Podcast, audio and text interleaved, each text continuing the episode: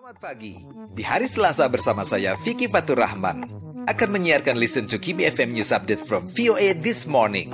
Langsung dari ibu kota Amerika Serikat, Washington DC. The Voice of America.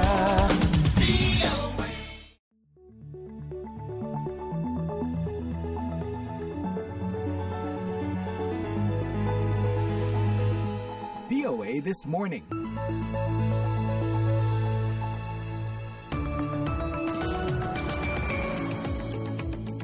Selamat pagi dari ibu kota Amerika Washington DC. Inilah VOA this morning untuk Selasa 27 Juli 2021.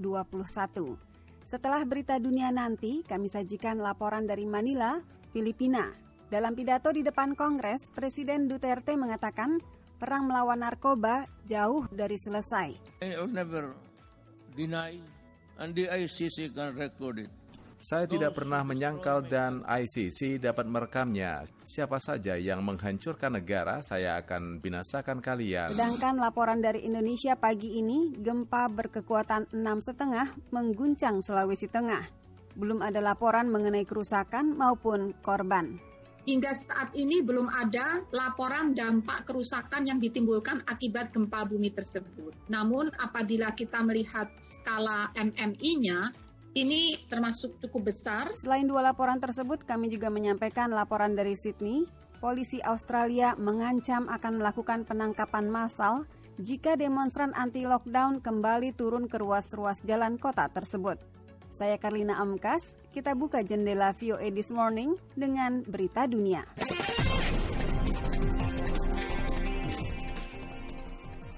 Inilah VOA Headline News, saya Fina Muftadi. Presiden Amerika Serikat Joe Biden dan Perdana Menteri Irak Mustafa Al-Kadimi pada Senin menyepakati sebuah perjanjian untuk mengakhiri misi tempur Amerika di Irak sebelum akhir 2021. Lebih dari 18 tahun setelah tentara Amerika dikerahkan ke negara itu. Presiden dari Partai Demokrat itu menyelesaikan misi tempur Amerika dalam dua perang yang dimulai semasa periode George W. Bush. Sebelumnya Biden telah mengumumkan penarikan sisa-sisa pasukan Amerika di Afghanistan sebelum akhir Agustus. Biden dan Kadimi bertemu di ruang Oval untuk pembicaraan tatap muka pertama mereka sebagai bagian dari dialog strategis antara Amerika dan Irak.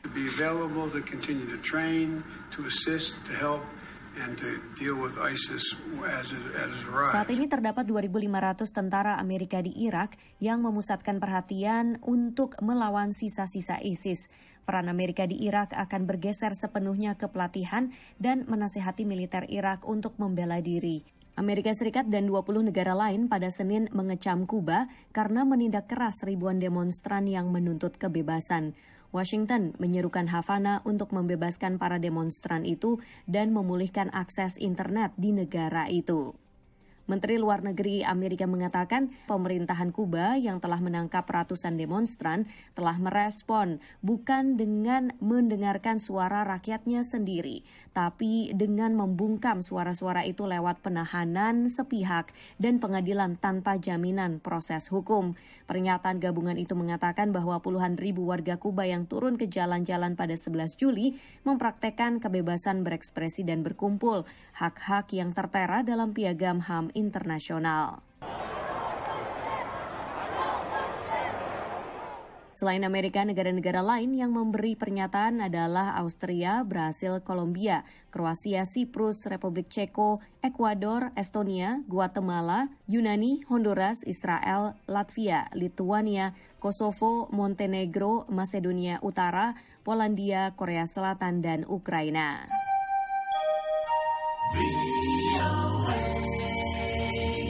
Thailand melaporkan rekor infeksi virus corona Senin, sementara Malaysia mencatat lebih dari 1 juta.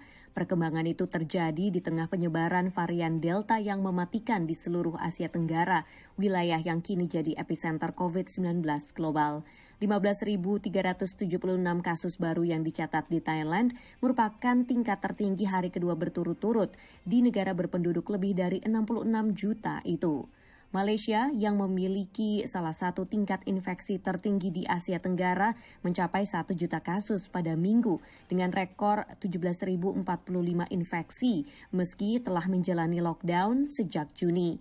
Ribuan dokter kontrak Malaysia mengadakan aksi walkout pada Senin, tapi berjanji protes itu tidak akan berdampak pada pasien. Yeah, equal rights to be a permanent doctor, that's pretty much it, nothing more. Para dokter itu menuntut posisi yang permanen serta upah dan tunjangan yang lebih baik. Indonesia, negara terpadat di Asia Tenggara, juga mengalami lonjakan kasus terbesar. Negara itu melaporkan total lebih dari 3,1 juta infeksi dan 83.000 kematian. Di tengah lonjakan kasus virus corona di Amerika Serikat, kelompok-kelompok medis besar pada Senin menyerukan vaksinasi wajib bagi jutaan tenaga kesehatan. Mereka mengatakan adalah kewajiban moral untuk membantu mencegah penyebaran infeksi. Asosiasi Medis Amerika, Asosiasi Perawat Amerika, dan 55 kelompok lain mengatakan dalam pernyataan, kami menyerukan semua instansi kesehatan dan perawatan jangka panjang untuk mewajibkan pegawai mereka diberi vaksin COVID-19. Kelompok-kelompok itu banyak diantaranya menyerukan mandat vaksinasi untuk pertama kalinya, mengatakan kesehatan dan keselamatan para pekerja, keluarga, masyarakat, dan bangsa sangat bergantung pada vaksin. Sejumlah organisasi layanan kesehatan enggan mewajibkan pegawai mereka divaksin, meskipun mereka ada di garis depan untuk merawat pasien. Berbagai survei memperlihatkan bahwa kurang dari separuh perawat telah divaksinasi, padahal mereka punya akses ke vaksin COVID selama berbulan-bulan. Demikian VOA Headline News. Saya Fina Muftadi. Sampai jumpa.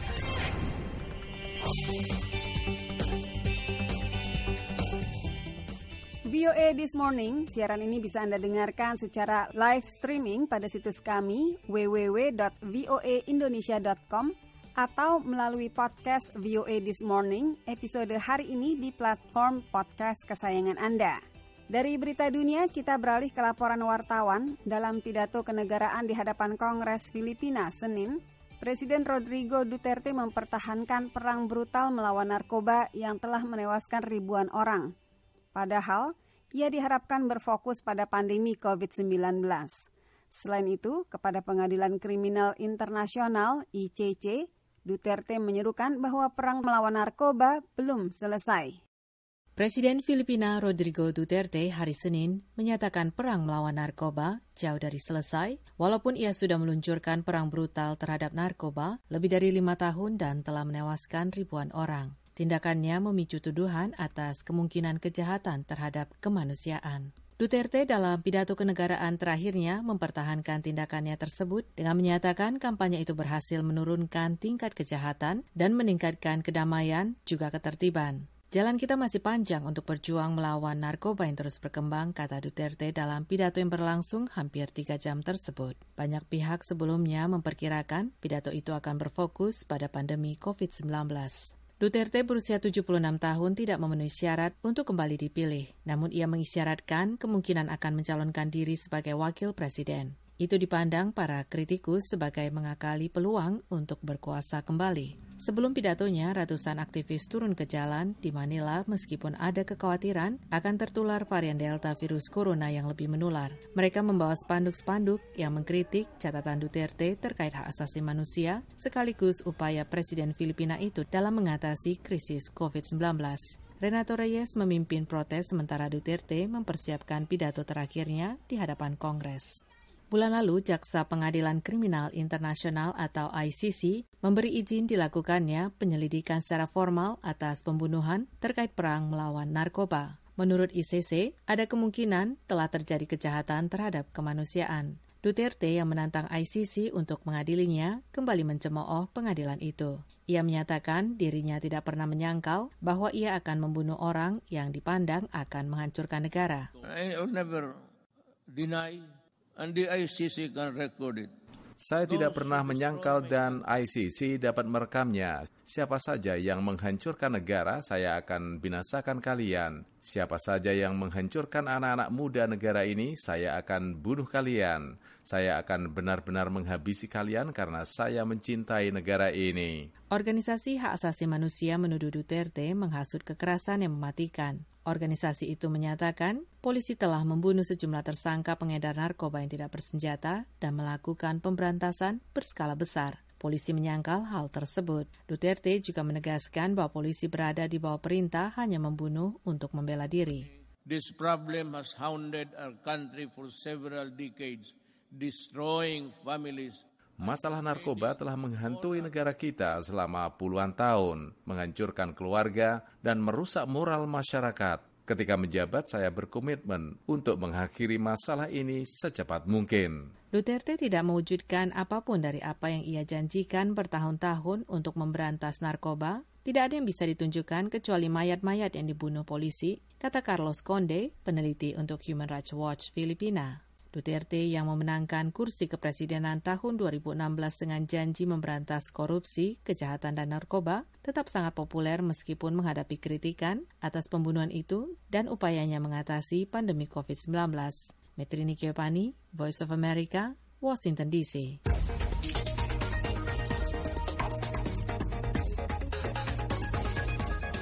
VOA This Morning, kita beralih ke laporan lain. Polisi di Australia memperingatkan bahwa lebih banyak protes anti penutupan wilayah atau lockdown tidak akan ditoleransi setelah ribuan orang menentang perintah kesehatan umum COVID-19 di Sydney Sabtu lalu. Para pejabat kesehatan khawatir demonstrasi yang ilegal itu bisa menjadi penyebar wabah varian Delta yang semakin parah di kota tersebut. Pencarian terhadap para dalang protes penutupan wilayah pada hari Sabtu di Sydney terus berlanjut. Puluhan orang dikenakan tuduhan setelah terjadi konfrontasi dengan polisi dan petugas anti huru hara. Sebagian pengunjuk rasa membawa anak-anak dan sedikit yang memakai masker. Polisi memperingatkan pihaknya akan menangkap orang-orang karena melakukan kegiatan yang melanggar hukum. Pejabat kesehatan mengatakan protes hari Sabtu di 3 kota Australia termasuk Melbourne dan Brisbane akan membahayakan nyawa. Pihak berwenang mengatakan hingga 3.500 orang ikut serta dalam unjuk rasa di Sydney. Setelah protes, Komisaris Polisi New South Wales, Mick Fuller, mengatakan setiap pengulangan kerusuhan akan ditanggapi dengan unjuk kekuatan polisi yang besar. There's some information on the incident at the moment about a potential protest this Saturday. Sekarang ini ada beberapa informasi di internet tentang potensi protes Sabtu ini. Saya mengeluarkan peringatan ini kepada semua orang bahwa kami akan mengambil tindakan lebih cepat. Anda akan ditangkap. Perdana Menteri telah membicarakan tentang perilaku itu, menentang lockdown, dan itu tidak akan ditoleransi lagi. Sekitar 14 juta warga Australia berada di bawah peraturan penutupan wilayah yang ketat di 3 negara bagian ketika penularan melonjak di negara itu. Tetapi pembatasan di Australia Selatan berakhir hari Selasa dan keputusan tentang penutupan di negara bagian Victoria akan diumumkan dalam 24 jam. Namun ada kekhawatiran bahwa perintah tinggal di rumah yang telah berlaku selama lebih dari sebulan di Sydney dan di 3 wilayah sekitarnya akan diperpanjang lagi. Pejabat New South Wales mengumumkan 145 penularan virus corona baru hari Senin. Australia mencatat 33.000 penularan COVID-19 dan 918 kematian sejak pandemi merebak. Upaya sedang dilakukan untuk meningkatkan vaksinasi yang masih rendah. Hanya sekitar 16% orang Australia yang sepenuhnya divaksinasi. Ada keraguan meluas di masyarakat tentang vaksin utama Australia, AstraZeneca, setelah dikaitkan dengan sejumlah kecil akibat sampingan seperti pembekuan darah. Namun perusahaan pembuat vaksin AstraZeneca membantah dengan mengatakan tidak ada bukti peningkatan risiko pembekuan darah terkait vaksin tersebut. Pasokan vaksin buatan Pfizer juga terbatas.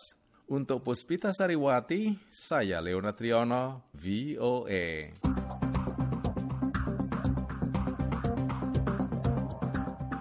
VOA This Morning, kini kita ke Indonesia. 2 gempa tektonik mengguncang wilayah Teluk Tomini, Kabupaten Tojo, Una-Una, Sulawesi Tengah, Senin malam. Menurut BMKG, gempa pertama berkekuatan magnitudo 5,9 terjadi beberapa menit menjelang tengah hari. Dan gempa berikutnya terjadi beberapa menit selepas pukul 8 malam waktu setempat dengan kekuatan magnitudo 6,5. Warga yang panik sempat mengungsi ke tempat tinggi.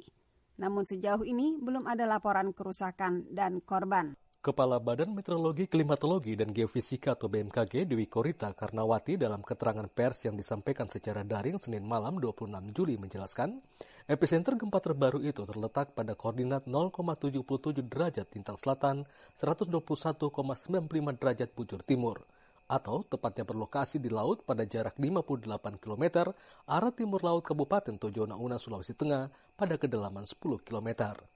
Gempa bumi itu tidak berpotensi menimbulkan tsunami.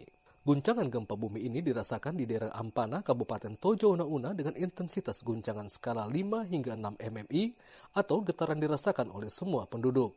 Sementara di Luwuk, Poso, Morowali, intensitasnya 5 MMI atau getaran dirasakan hampir semua penduduk, orang banyak terbangun. Hingga saat ini belum ada laporan dampak kerusakan yang ditimbulkan akibat gempa bumi tersebut. Namun apabila kita melihat skala MMI-nya, ini termasuk cukup besar, yaitu terutama di Ampana 5-6 MMI.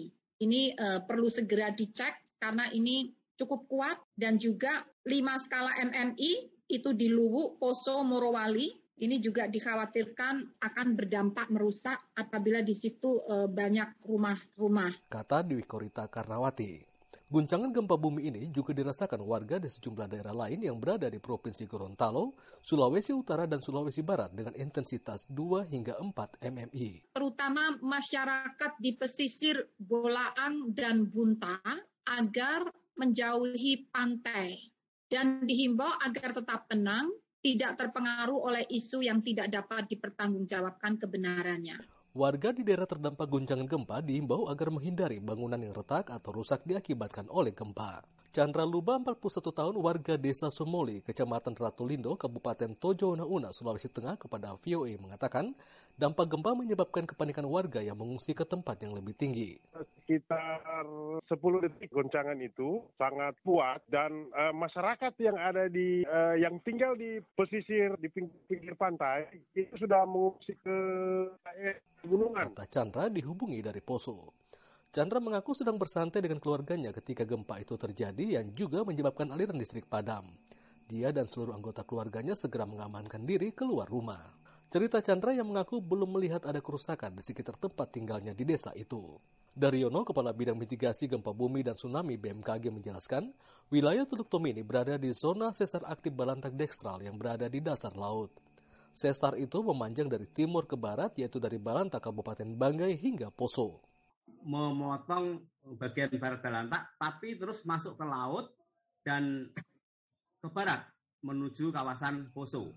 Dari Poso, Sulawesi Tengah, Yonis Lita melaporkan untuk VOA, Washington.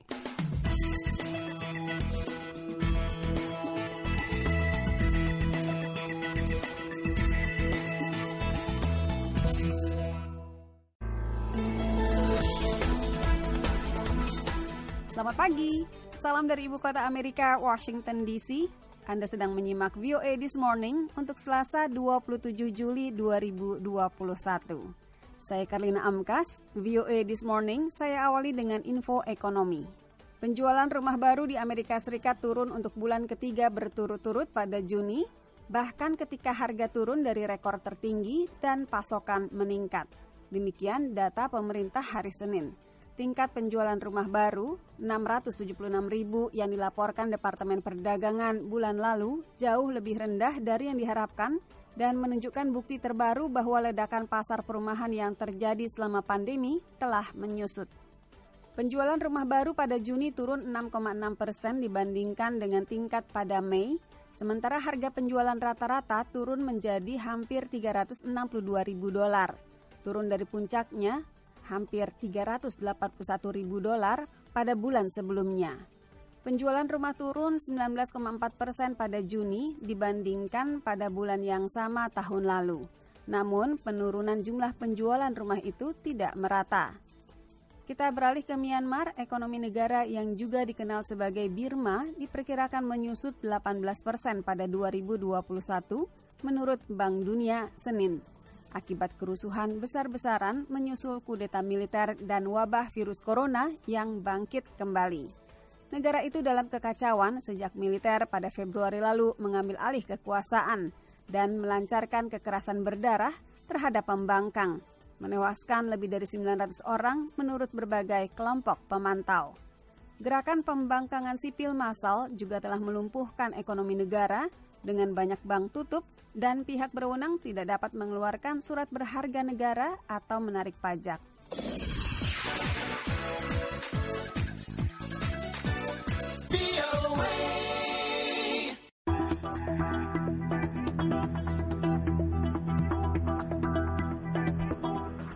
VOA This Morning, selepas info ekonomi, kita beralih ke laporan dari Indonesia. Pemerintah mengungkapkan penyebab kematian pasien COVID-19 saat isoman bukan hanya karena penuhnya kapasitas rumah sakit, namun juga stigma negatif yang masih ada di masyarakat terkait COVID-19. Stigma itu membuat pasien tidak mau berobat ke fasilitas kesehatan. Menteri Kesehatan Budi Gunadi Sadikin merasa prihatin dengan banyaknya pasien COVID-19 yang meninggal saat melakukan isolasi mandiri. Ia akui, selain penuhnya rumah sakit, penyebab lainnya adalah masih banyak masyarakat yang menganggap terpapar virus corona sebagai aib sehingga tidak mau berobat ke fasilitas kesehatan. Rupanya kalau orang yang sakit di banyak daerah itu masih dilihat sebagai orang yang ternoda, orang terhukum. Jadi kasihan orang-orang. Orang-orang ini tidak mau dites, tidak mau lapor karena dia ada beban sosial. Sakit COVID ini bukan aib. Justru kalau saudara kita sakit itu mesti kita bantu. Jangan kemudian diaibkan. Maka dari itu ia meminta kepada seluruh lapisan masyarakat untuk membantu sesama apabila ada yang terpapar virus corona agar segera ditangani dengan cepat dan tepat. Selain beban sosial dan penuhnya rumah sakit, salah satu penyebab angka kematian yang tinggi akibat corona adalah keterlambatan penanganan. Banyak pasien yang dibawa ke rumah sakit dalam keadaan saturasi oksigen dalam darah sangat rendah. Budi berpesan kepada masyarakat apabila terpapar virus corona harus selalu memeriksa saturasi oksigen dalam darah dengan alat yang bernama oximeter. Jika saturasi dalam darah sudah di bawah 94%, pasien COVID-19 tersebut harus segera dibawa ke rumah sakit atau tempat isolasi terpusat. Ahli epidemiologi dari Universitas Griffith Australia, Dicky Budiman mengatakan, angka kematian yang cukup tinggi di masyarakat akibat COVID-19 merupakan dampak jangka panjang dari strategi 3T yang tidak tepat. Menurutnya, dari awal pandemi sampai detik ini, testing yang dilakukan di masyarakat masih cukup rendah. Apalagi, data yang dilaporkan oleh pemerintah masih banyak yang tidak tercatat. Artinya, angka kematian bisa lebih tinggi dari yang dilaporkan pemerintah saat ini. Ia berharap pemerintah bisa lebih memperkuat strategi 3T di masyarakat dan tidak henti-hentinya mengedukasi masyarakat untuk menerapkan protokol kesehatan serta mengajak mereka untuk menjalani vaksinasi COVID-19. Semua sama, penyakit menular itu seperti itu. Ketika kita gagal di hulu, abai dalam mendeteksi, sekarang ini kita sudah menerima dampaknya, kematian silih berganti. Ini proses yang bukan 1-2 hari, ya proses mingguan, setidaknya 3 mingguan. Inilah yang artinya yang harus dilakukan adalah tentu dari pemerintah sendiri merubah strategi testingnya, tidak berbayar, lebih aktif, gratis, dan tidak mesti juga PCR kan, rapid test antigen saja. Selain itu, Budi mengakui laju vaksinasi di tanah air sedikit melambat. Hal ini dikarenakan keterbatasan jumlah stok vaksin yang tersedia. Sampai Juni katanya, pemerintah mempunyai stok vaksin sebanyak 70 juta. Dari jumlah tersebut, sebanyak 63 juta sudah disuntikan kepada masyarakat, yang mana 44,9 juta warga menerima suntikan pertama dan 18,3 juta sudah menerima dosis lengkap. Dari Jakarta, Gita Intan melaporkan untuk VOA Washington.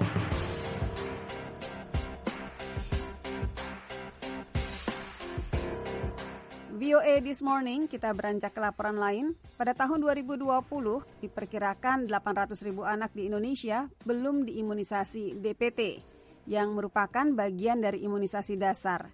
Penyebabnya, orang tua khawatir membawa anak mereka ke posyandu atau puskesmas seiring meluasnya pandemi virus corona.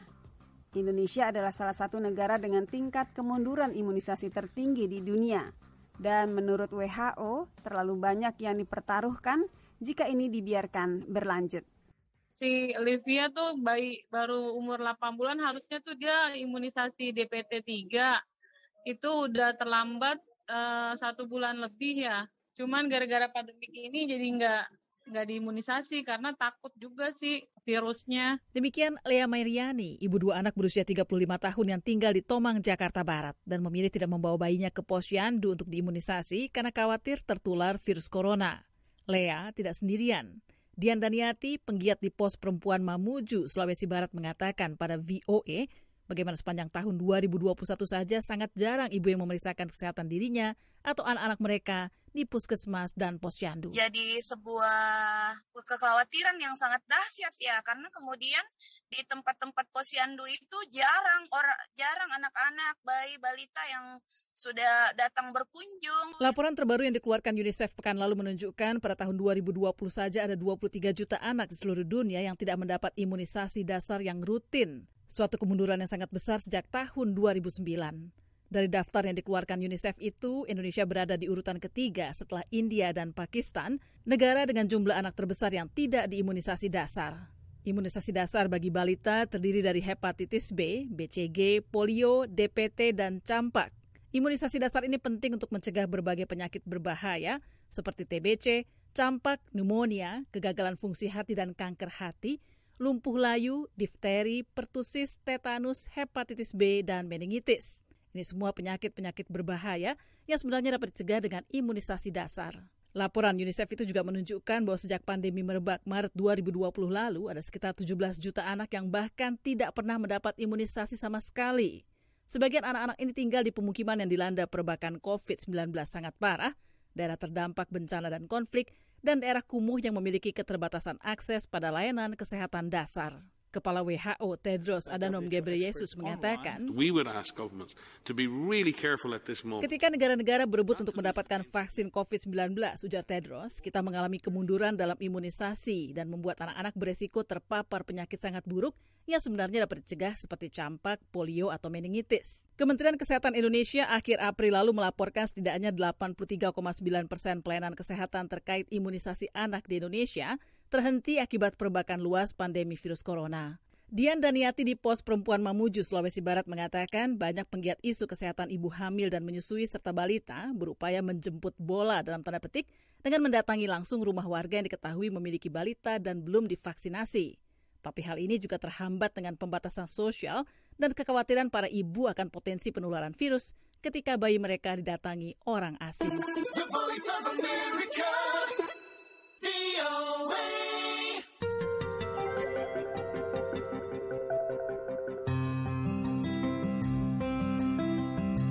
VOA This Morning, kini kita ke laporan lain.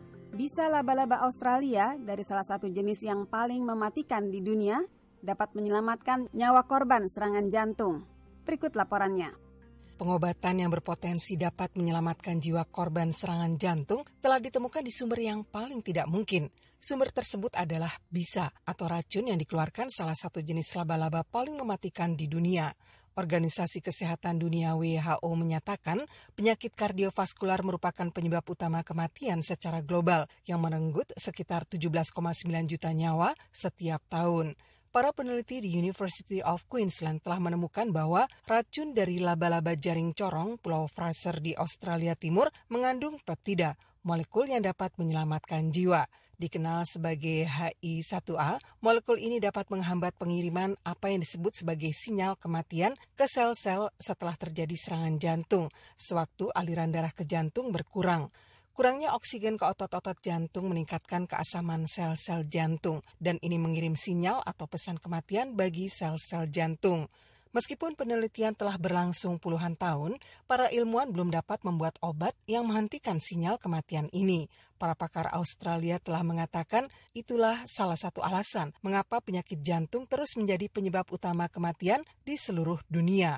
Dr. Sarah Schauer adalah peneliti di Lembaga Riset Jantung Victor Chang yang ambil bagian dalam penelitian mengenai bisa laba-laba. Ia mengatakan temuan itu juga dapat membantu pasien cangkok jantung. Schauer mengatakan, we're using this special little peptides with a small portion of the funnel web spider venom. Kami menggunakan sedikit peptida khusus ini dari satu porsi kecil racun laba-laba jaring corong. Well, yang kami temukan adalah peptida ini dapat membantu melindungi jantung yang mengalami kekurangan suplai darah atau aliran darah. Dan kami menemukan bahwa ini juga dapat digunakan bukan hanya dalam cangkok jantung, ketika jantung donor sedang berada di luar tubuh sewaktu proses pencangkokan, tetapi juga berpotensi untuk digunakan pada para korban serangan jantung untuk meminimalisasi kerusakan yang terjadi. Para peneliti Australia meyakini bahwa molekul dari bisa laba-laba ini menghambat kemampuan jantung untuk merasakan keasaman setelah terjadi serangan jantung, sehingga mengacaukan pesan kematian. Mereka menyatakan visi mereka bagi masa depan adalah HI1A dapat diberikan oleh para petugas pertolongan pertama di ambulans. Temuan ini dibangun berdasarkan penelitian sebelumnya mendapati sebuah protein kecil di racun laba-laba jaring corong Pulau Fraser meningkatkan kepulihan pasien stroke secara nyata. Protein ini telah diuji cobakan di sel-sel jantung manusia. Penelitian ini diterbitkan di jurnal Circulation. VOA This Morning hadir setiap Senin sampai Jumat di jaringan radio afiliasi VOA di seluruh Indonesia.